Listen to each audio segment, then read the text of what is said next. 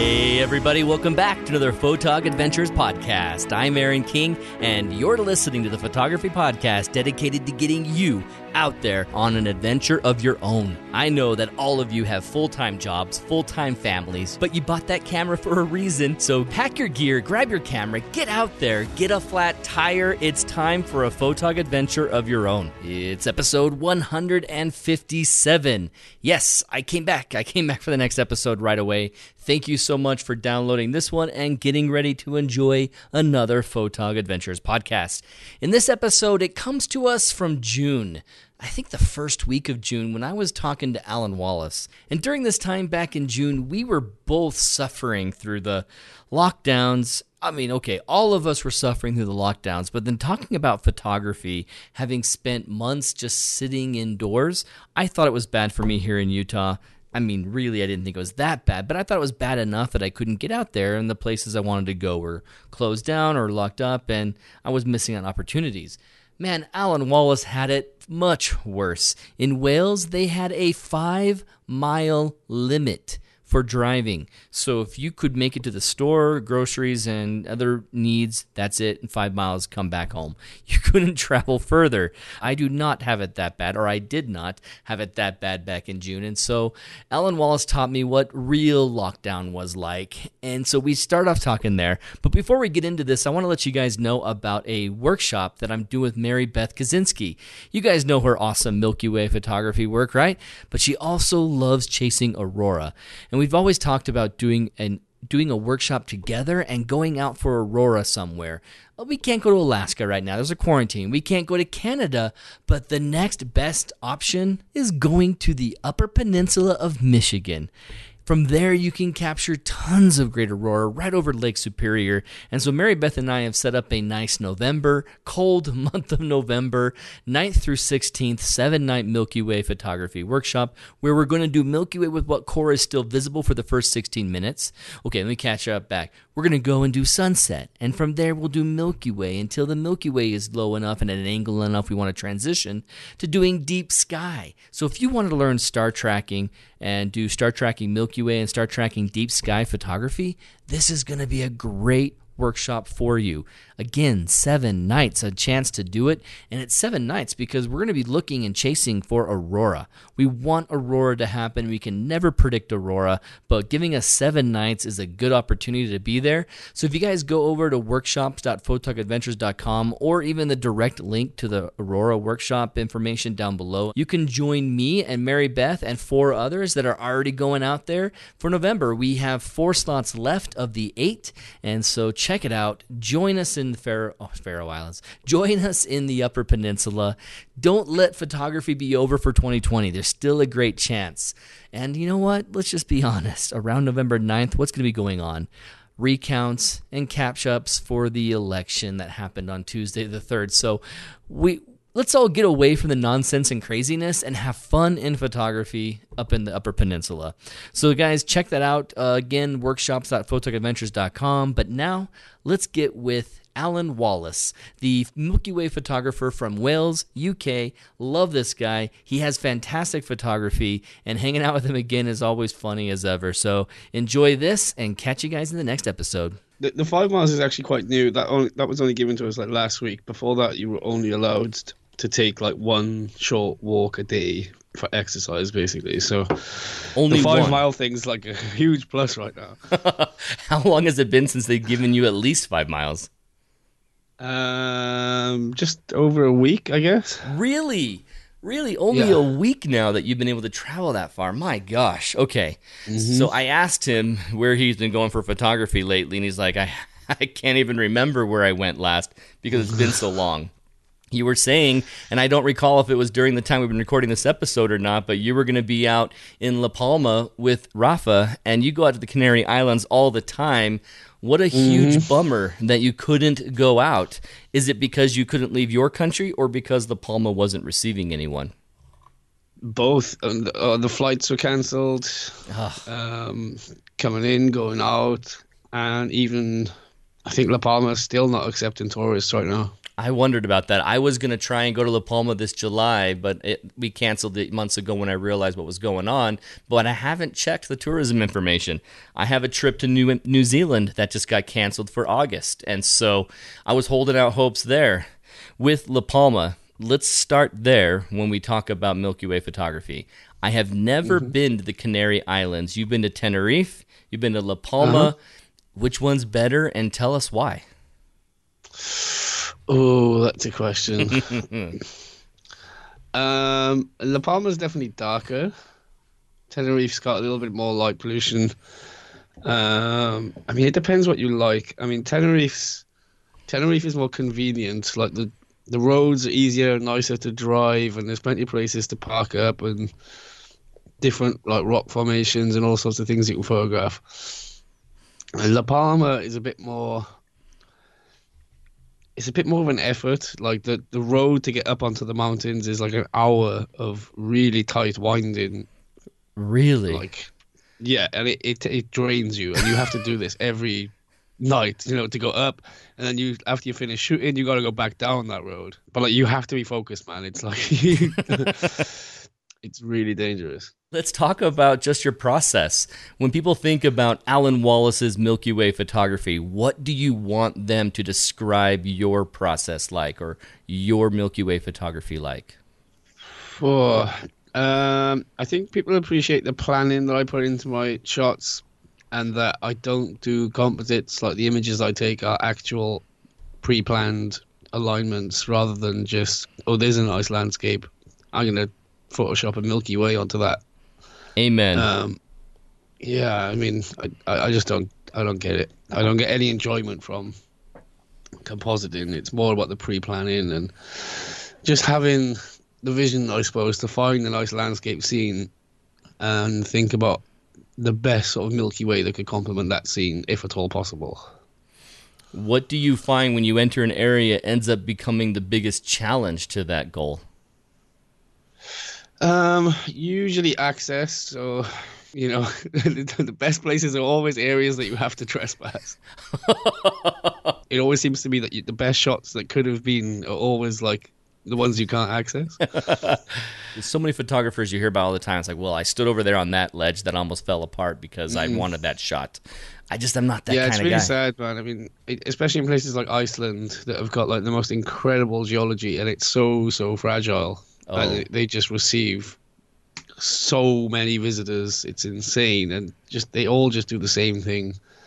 There's the barrier, but they all want that shot sitting on that rock on the edge of the cliff. Do you know what I mean?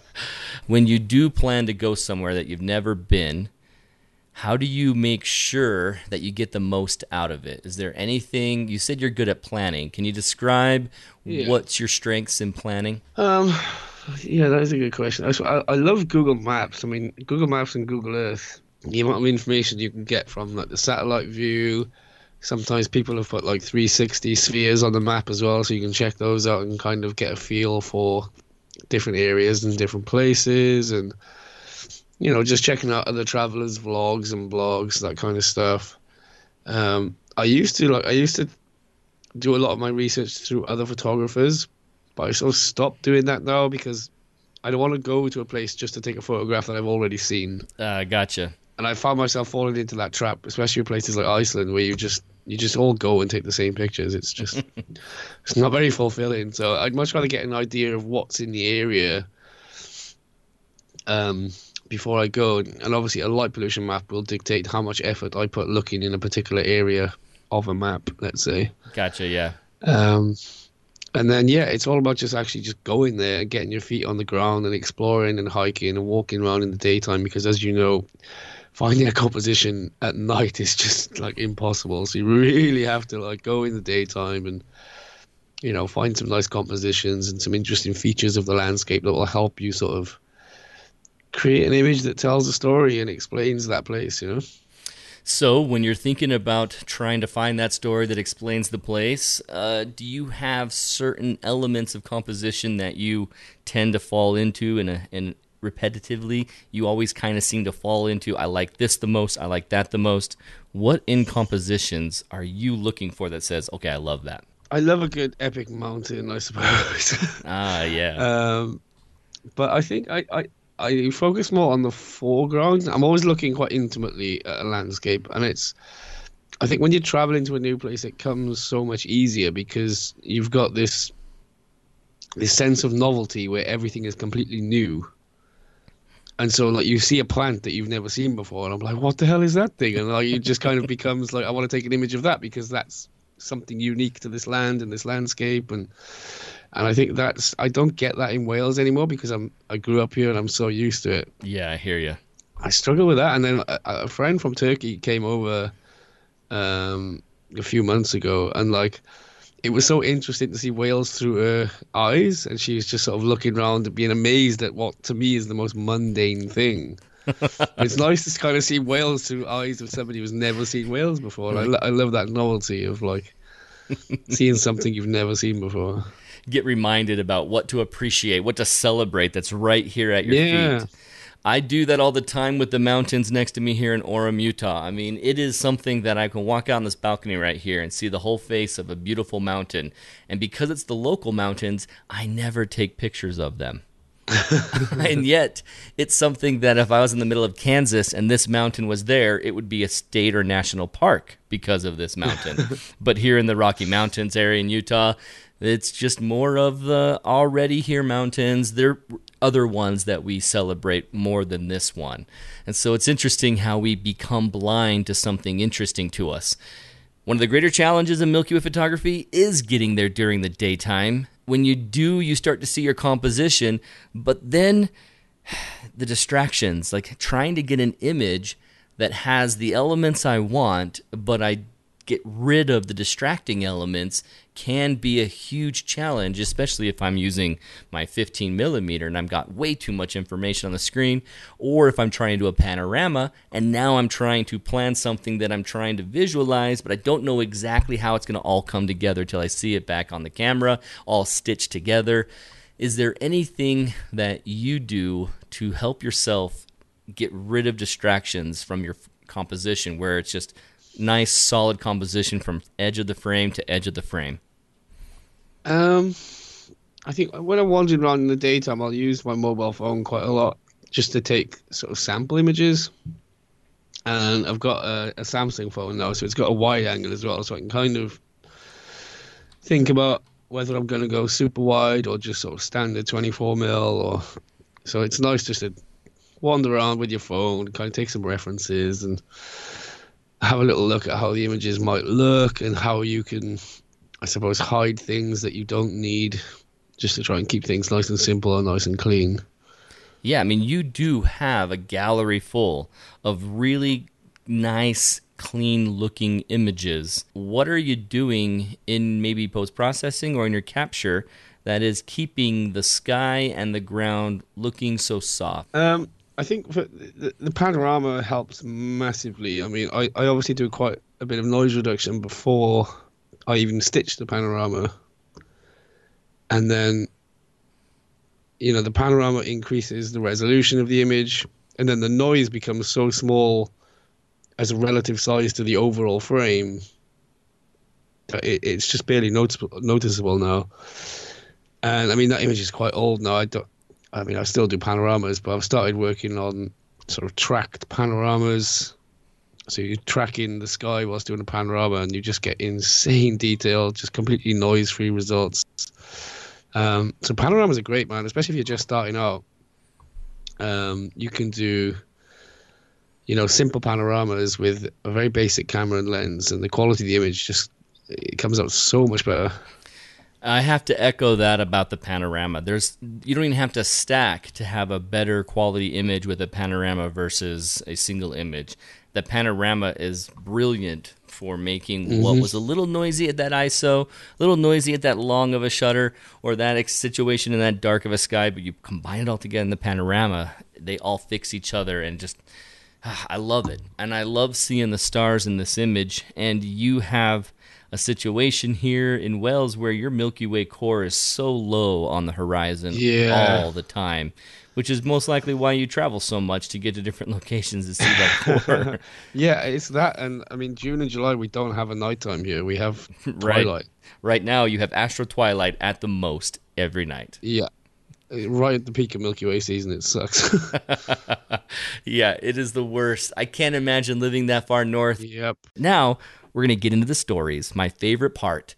So I have three images here, Alyn, and we're looking at them through Skype so he can see the images that I'm going through. And I'm going to start with the Milky Way related one, then we'll go into the Milky Way plus plus meteor shower, and then over here with the Pleiades. So, Alyn, this image with the moon underneath the full arch of the Milky Way, just set the scene. Give us the five to 10 minute Cliff Notes version of what it took to get here, what went well, what didn't go well, why you love this image. Um, I think it was like the first time that I'd seen the Milky Way so clearly whilst the moon was in the sky, and that was just like a real testament to how dark it is on the Palma. It's insane. It like I thought the you know I'm so used to the Milky Way just disappearing as the moon comes up, and like the moon came up, and I was just like still watching the Milky Way just like glowing, and it was just it wasn't going anywhere. Um, obviously, you don't get as much color out of it as you would if the the moon wasn't there. Um, but I saw this opportunity where the moon was rising directly under the arch of the Milky Way. Um, so I stuck around. It was like the dying moments of the morning. Um, so it, you know, I'd been shooting for probably like six or seven hours, and then just waiting for this last sort of opportunity to get a photograph of the arch with the, the moon underneath. And I found this sort of dead branch, which would kind of act as like a nice well, the two dead branches, which kind of felt would act as a nice sort of what we call anchors, just to ground yeah. the shot and just to like, you know, almost cornerstones and sort of limits to the outer edge. Um, so that was my foreground. We had the the cloud inversion, which was amazing. So I was above the clouds. I would have liked the cloud inversion to be higher, but some things that you can't you can't control. At least there was um, a cloud inversion because it's awesome having one. Yeah, but it's like it's so normal on the Palma. It's like oh, most really? nights you have.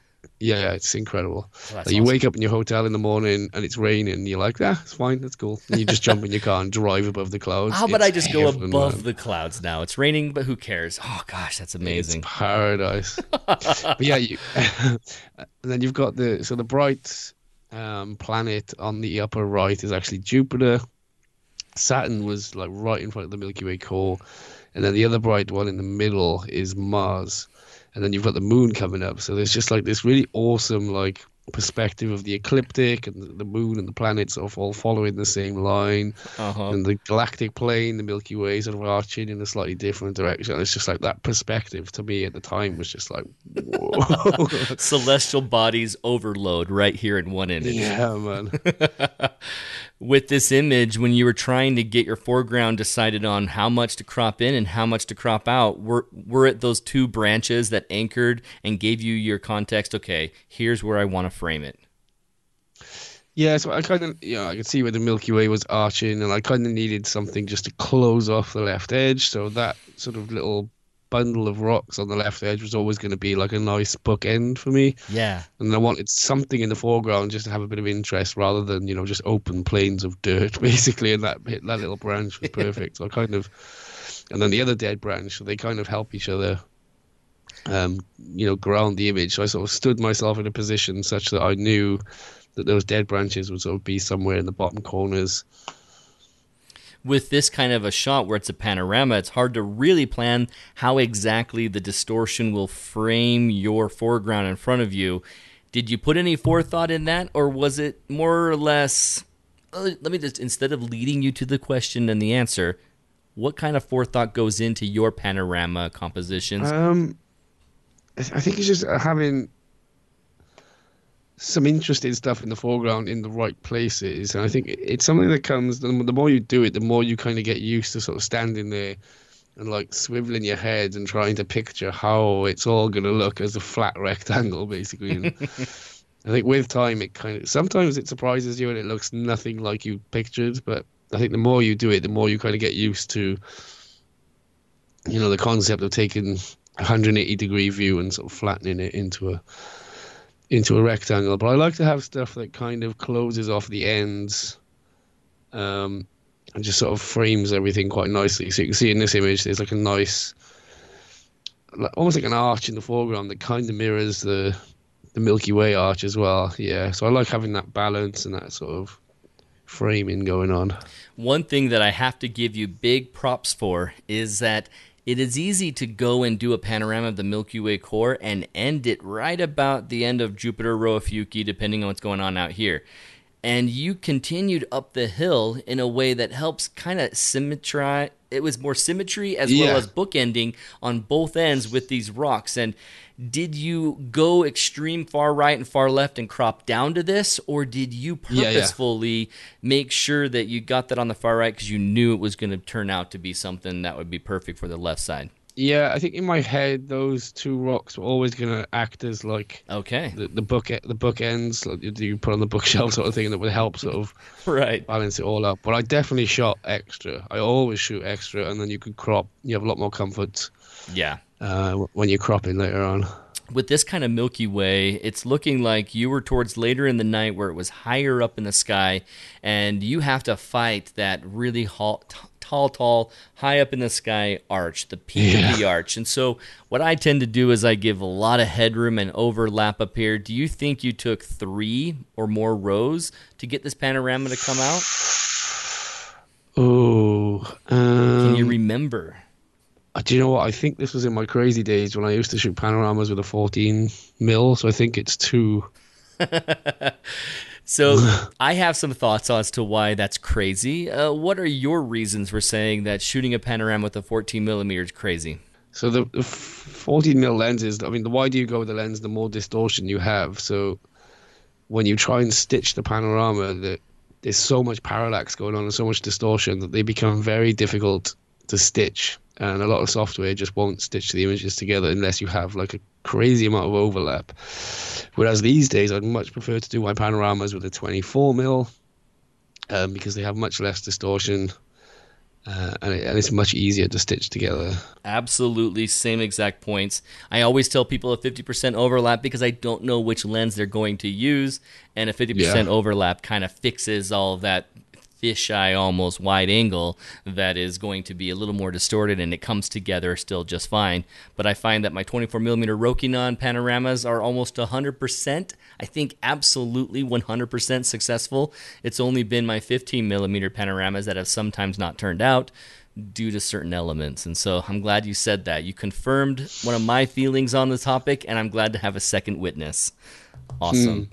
So then, looking at this shot, before we move on to the next one, um, I gotta ask you: this shot, single image with the moon as well, and you were able to get that much detail in the Milky Way. All of this single image, or did you blend two different time periods? Um, no, it was all all taken at the exact same time, and you can tell that because if you look very closely at the the mountains, you can see where the moonlight is illuminating like the mist. Mm-hmm. I do see that. Um, and in like in like the it's so beautiful in the full res version when you zoom in and you can see like the beams coming off like the peaks. It's beautiful. Um, I don't think you'll get much detail out of that JPEG to be honest. Yeah, but- honestly, I see what you're saying, and I assumed that was the case, but I wanted to ask because you do have. yeah, yeah. There's enough space between this moon, and most likely it's not a very illuminated moon. A very is this a crescent? Is this a tiny? I think it, it was a pretty big crescent. Yeah. pretty big crescent. It wasn't at least towards a quarter Yeah. yet. You can it's keeping you from washing out the Milky Way, but at the same time, any other image that has no moon, there's a much difference in the color. It's like a, a quicksilver Yeah, Milky yeah. Way when the moon's out and a detailed image Milky Way when there's no moon at all. So you can definitely see that most likely the moon was in this, but I've been impressed by how much clarity you got on the entire band. Are you a Mm. dodger and burner when you go into post processing, or do you leave it to just global interactions with your sky that make your Milky Way pop? I, I used to dodge and burn. I don't really do it much anymore because I find it just looks so unnatural. In this instance, I don't think I did that much, to be honest. I, I remember being myself just like blown away by how much detail was still in the Milky Way from La Palma, even though like the moon was up.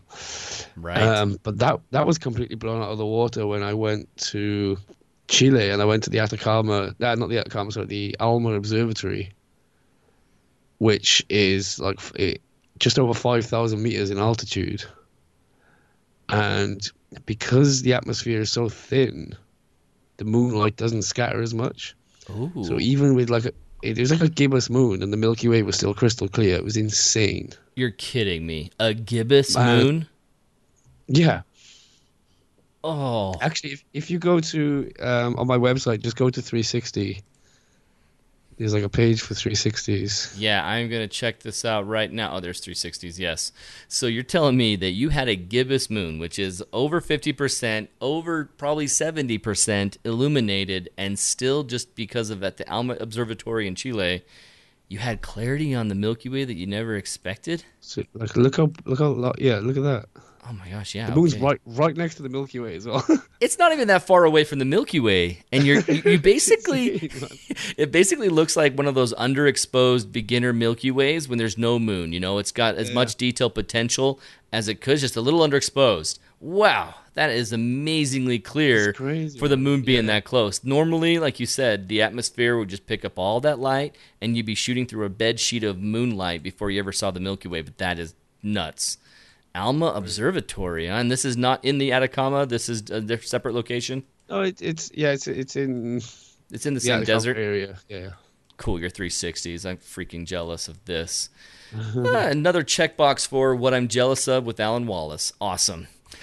so let's check it out, guys. On if you're in the podcast driving to work because you finally get to go back to work, or you're just traveling somewhere, remember to go back home and check out Alyn, Alyn Wallace's website, alynwallacephotography.com, and go to his 360. It's one of the menu options in the top right. You can't miss it. You can see what we're talking about right here. So before I leave this image, was there anything about this image that you wish could have gone better? That if you go back and try and recreate it, you would change? I don't think there is. It was quite a fun image because it was. It, I had to take it very quickly because twilight was starting shortly after the moon came up, and as you can see, the Milky Way is getting quite high. So it was like it was a race against time to do the panorama before Yeah. the Milky Way was too high, before twilight kicked in, and I knew if I didn't get that shot, I couldn't do it the next day. And so you were. That's not exactly what you would change. You just knew that it was. Everything went so well. It kind of fell together all at that rush moment of I fi- I completed the image just in time. And Yeah, you couldn't yeah. probably recreate this. I mean, there's such a great bunch of elements in here that makes this a fantastic image. Just I mean, for one, having Jupiter out here in this empty negative space makes it more interesting Mm-hmm. than it would have been. And having uh, the Jupiter all the way down this side of the Milky Way core now, and you won't even see it over there for years. I'm not even sure when we'll see it on that side right there again. But it's something that I can see it as a memory that you can't recreate. It all turned out really fantastic. And, you know, it's one of my favorite moon with Milky Way images. Yours and Brad Goldpaint are probably my favorite ones because I'm such an anti moonist. I, I try to get rid of the moon anywhere I go. And if the moon's up, I'm like, see ya, I'm sleeping. So let's move on to another element. This is Milky Way not the core, but the Milky Way on the north side combined with a meteor shower. Which one was this? Perseid? Uh, is this a That was the the Geminids. the Geminids? I'm like, I'm, I could probably look at the radiant and say I, I know what constellation it is, but I really wasn't. I, I couldn't because the Perseids is higher than Orion. So yeah, Geminid. So for those who haven't tried the the challenge of getting a meteor shower image, what was your workflow here and your process for capturing this shot? Uh, so we spent a lot of time looking for a good foreground, but the other thing with the foreground was that we wanted to be a little bit away from like the main road and all that. We didn't want any lights coming out, and we didn't want to get disturbed by any other people. So we made sure we did like a nice little hike um, to get to our location, just to make sure that we wouldn't be disturbed and there wouldn't be other other people around. Um, and then yeah, you just got to settle in for the long night, basically. So take some comfortable stuff to sit on, some nice warm clothes. um, and I got my, I did my foreground first, and I think it was a stacking of, of a number of exposures. And then aimed the camera up, um, just to take in a bit more of the sky. And then you just got a time lapse of the entire night, basically. So you have like an external power bank to power the camera, have a lens warmer on the lens as well, just to make sure that doesn't mist up. And you just got to keep that baby going all night and just make sure it's still firing all night. You got to keep an eye on it, That is make something. sure everything's going good. That is something that sounds easier than it is. You can easily mess that up, but once you have it working mm. and it's just taking the pictures for you, it is. It's the greatest moment of just complete ease, relaxation, Milky Way photography. I love it. Yeah, man, and it was oh, such an incredible show. I mean, I have experienced meteor showers before, but when you're in such a dark place, it's like, wow, it's relentless, man. It just doesn't stop. it's amazing being there on a peak morning where it's just all of a sudden. I mean, you're starting to count them, and then you start you start giving up because you've hit in the double digits by the time that first minute's over, let alone what the yeah, whole yeah. hour was delivering. So it is awesome to be there and a great one. With this situation, um, how many meteors did you end up not including in the final stack? Were there any that just weren't oh, as interesting God. as these? I think there were a few I left. Like, obviously, a lot of satellites I left out. Yeah, um, I pro- I probably tried to include all of the meteors unless they were like too small. Gotcha. Um, so if they were any smaller than what you see, I probably wouldn't have bothered. But with this kind of composition where you're planning on the night sky being the most interesting element, you said you tilted up a little bit. So this is a vertical pano in a couple images? Yeah, in a sense, yeah. In a sense, you just kind of made it a little bit bigger than a single image framing. Okay. Yeah, just because I mean, I find like when you when you time lapse in for a meteor show, there's not much point having a the foreground in the shot because you're not going to catch any meteors there. so like just to maximize the chances, just sort of tilt the camera up a little bit. Right on. Were there any challenges that you didn't expect to have that came up that night that you had to overcome? I wouldn't say it was unexpected, but the wind is always pretty. Mm. It's not that it's not that the wind is strong. It's just constant and relentless. so it, like it, it really is a mental thing. Like it gets to you, man. Chinese water I, I always, torture. I always tell people about it, and then when they go there, they're like, "Oh yeah, this is fine," and then two hours later, they're like, "Oh, okay, now I understand. It's really starting to piss me off. it's like a slow torture." the constant. Yeah, and the, the other thing in this image as well, if you look, especially sort of to the horizon, it almost looks like air glow. There's like yellow color that you can see kind yeah. of bursting out. Thin clouds, right? No, it's actually sand. You're kidding. Sand in the wind? Yeah, so the um, it gets picked up from the Sahara Desert in the high winds. That is interesting. Um, I've never seen that before. Yeah, it's it's it's called the Kalima. Can you spell um, that? Because I've never heard of it. Quite, uh, Kalima. I think it's K A L I M A. Kalima. Um, it's quite a common problem. I don't know how many days a year it happens, but you sometimes get it sticks around for a few days sometimes. And there was one time I was in Tenerife where um, it was almost like a sandstorm where you could barely see like a few hundred meters. It was just everything was orange, and it just felt very Star Wars esque. wow, that's incredible. I mean, I'm mm. adding up my elements of things to watch out for in Milky Way photography. Okay, are the clouds going to be there? Is it going to be maybe um, too foggy? Is it going to have smoke in the air blocking my sky? now I have to add Kalima, Sand. a potential sandstorm, if I'm off the coast of Africa. I assume that's the only time I'll have to worry about that. Yeah. But man, that's incredible. I thought it was thin clouds getting some air glow or getting some light pollution glow, but it's actually cl- uh, sand in the atmosphere higher than you. Was it hitting you at all, or just all high in the atmosphere? No, no I, I, didn't even notice it was there until I saw the images. Okay, so it's nothing like a blasting um, of sand every now and then. Other than no, you don't really feel it. But that one time in Tenerife, it was pretty obvious to the eye. Interesting. Um, but you don't really notice it like hitting you or anything. I have not thought about this ever, and I can't imagine it ruining a Milky Way shot. It just sort of adds a ton of color right there in the area on the yeah. horizon. Interesting. That's crazy. I'm I never would have thought that you'd bring up something that I've never heard of before, but you managed mm. to do it. Let's go on to the third image and then the episode talking about this. You're proud of this image. What stands out? Um, it's you. You are pointing towards a comet, and you have um, the Percy. You have the um, Pleiades as well as a meteor in the shot. So it's hard not to be proud of it. But what stands out for you? I mean, did I just take your thunder by even naming all the things in the image? Well, it's, it's, not so much naming them; it's more like the distances. So, like that was oh. that was actually my friend Jens um, who was with me on the trip, and it like uh, that was Comet 46P Wirtanen, which was pretty close to Pleiades for a while. So I was like, oh yeah, why don't you just jump on those rocks over there, and I'll get a photo of you with the comet. And, and this was actually the second different composition that we tried. The first one didn't work out so well. And then yeah, as he's doing it, like this meteor just streaks across the sky, and I'm just like, what? Like, Yeah. so you've got these like four elements. I mean, like, it's quite rare to have a comet in the sky anyway. So you've got like, yeah, my friend Jens, who's like he's like hundred meters away from me. Um, meteors burn up in the atmosphere at a height of like eighty-five to hundred kilometers. The comet was like eleven million kilometers away, and then Pleiades is like four hundred and forty-four light years away. So it's like the like the biggest depth of field you could possibly imagine in a photograph. That's a really good point. The perspective of our of our distance from things that we're looking at as light travels. Now the comet is minutes away from us as light's traveling. The meteor is almost I guess it's instant, instant light travel practically.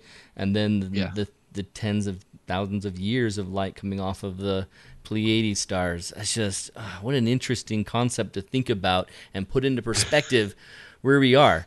I think what I get out of Milky Way photography is less about the final image share as it is during those nights that I'm out there, the therapeutic zen that I feel being out under the stars, like I've come home in some way. Yeah, it's yeah, I, I see what you mean, and it's nice when like, especially now uh, when I've been stuck in this sort of light polluted area for so much. It's like when you get back out there, it's like meeting up with an old friend. Exactly. And it's like, you know, it's as if like it was only yesterday. Like here I am again. And, yeah, man. and it's nice to like, there's like you can go to like different places all over the world and have that feeling. You know, it doesn't matter whether you're in the States or La Palma or in Chile. It's like it's the same core, and you're just like, there you are, dude. Like, nice to see you here again. I have only seen the Milky Way core since I've been doing photography outside of the United States in the Faroe Islands. I've actually never pulled mm. off a shot. I never could pull it out in Italy. I never could see it there when I was there a couple trips, and I never pulled it out in Denmark because it was just constantly too light polluted in Copenhagen and cloudy. So it's you know, and realistically, you've seen it on more different areas of this earth than I have. And that's an interesting thought. And you see it's like there he is. There's the old core. there, there are no boundaries. Man. There's no borders. you have to go to the southern hemisphere, oh, amen. I was going to. I was. dude. It's it's so crazy to see it at the zenith. Like it glows. It's insane. Oh, the glows at zenith because I've never seen the core that high in the sky. Never. Yeah, Never. It's when you oh, when you're just lying down, looking straight up into the core. It's really something else, man. My favorite thing is to go to Goosenecks and camp on the ridge right there, where like my camera just on a tri, tri on a time lapse, and so I'm sitting there in a cot, laying up, and after you've kind of fallen asleep for an hour, and then you wake up, your eyes are incredibly adjusted for the dark, and you look up, and mm-hmm. immediately it's just. It's almost claustrophobic the amount of stars you're seeing, and it's just right on top. You're like, whoa! It smacks you in the face when you wake up in the middle of the night and you see it. I can't even imagine what it would be like to see the core, all the billion of stars that are the core right there at zenith above my head. How amazing. And I was just about to see it in less than two months from now, August 17th. Why? Well, why COVID 19? why? Before we leave, and before you remind everybody where to go to follow your content, what would you say to someone who is going to go out and do Milky Way photography for the first time? What would you say is the bare minimum they should know before they go out and capture their first Milky Way? If you can say that even succinctly, how could you how could you just possibly describe it? Um, so I would say don't go out there expecting to see what you see in the photographs because obviously the cameras can Right. can do a long exposure, get a lot more detail and color, but that doesn't necessarily mean that it's not going to be as good as the images. Like seeing the Milky Way with your naked eye is far better than what any camera at this moment can even capture. So just enjoy the experience of it, basically. Yeah. Cherish and savor every minute of it. hmm Well, Alyn, it's been awesome having you on the podcast. Where can people thank you for doing what they're doing to go subscribe to your YouTube channel and follow you? Where are the best places that they should be going on the internet to follow you? Yeah, I mean, Instagram, I don't post much on Instagram these days, to be honest, but YouTube, I find is the best way to connect with people. Like the connection I have with my YouTube audience is so genuine. I love it, man. So if you come over to YouTube, come and subscribe, come and get in the comments and have a chat. That'll be awesome. That'd be great. Say thanks to Alyn right now and go before this podcast ends and click the subscribe button, hit the bell so you don't miss the next video. Really, really can't wait to have Alyn Wallace back on again. Thank you guys for hanging out with me on another episode. My night and my release date is going to be Fridays, and I'll keep that up. And any episode that I finish early, I'll release right away because you know what? I have lots of episodes I want to talk about and a lot of interviews that I have coming, so it'll be great to keep this going and make the next year, the fifth year of Photog Adventures, the best year yet. So, thanks, guys, again. Have a good one and get out there. Get away from the COVID, get away from the politics, and have an adventure of your own.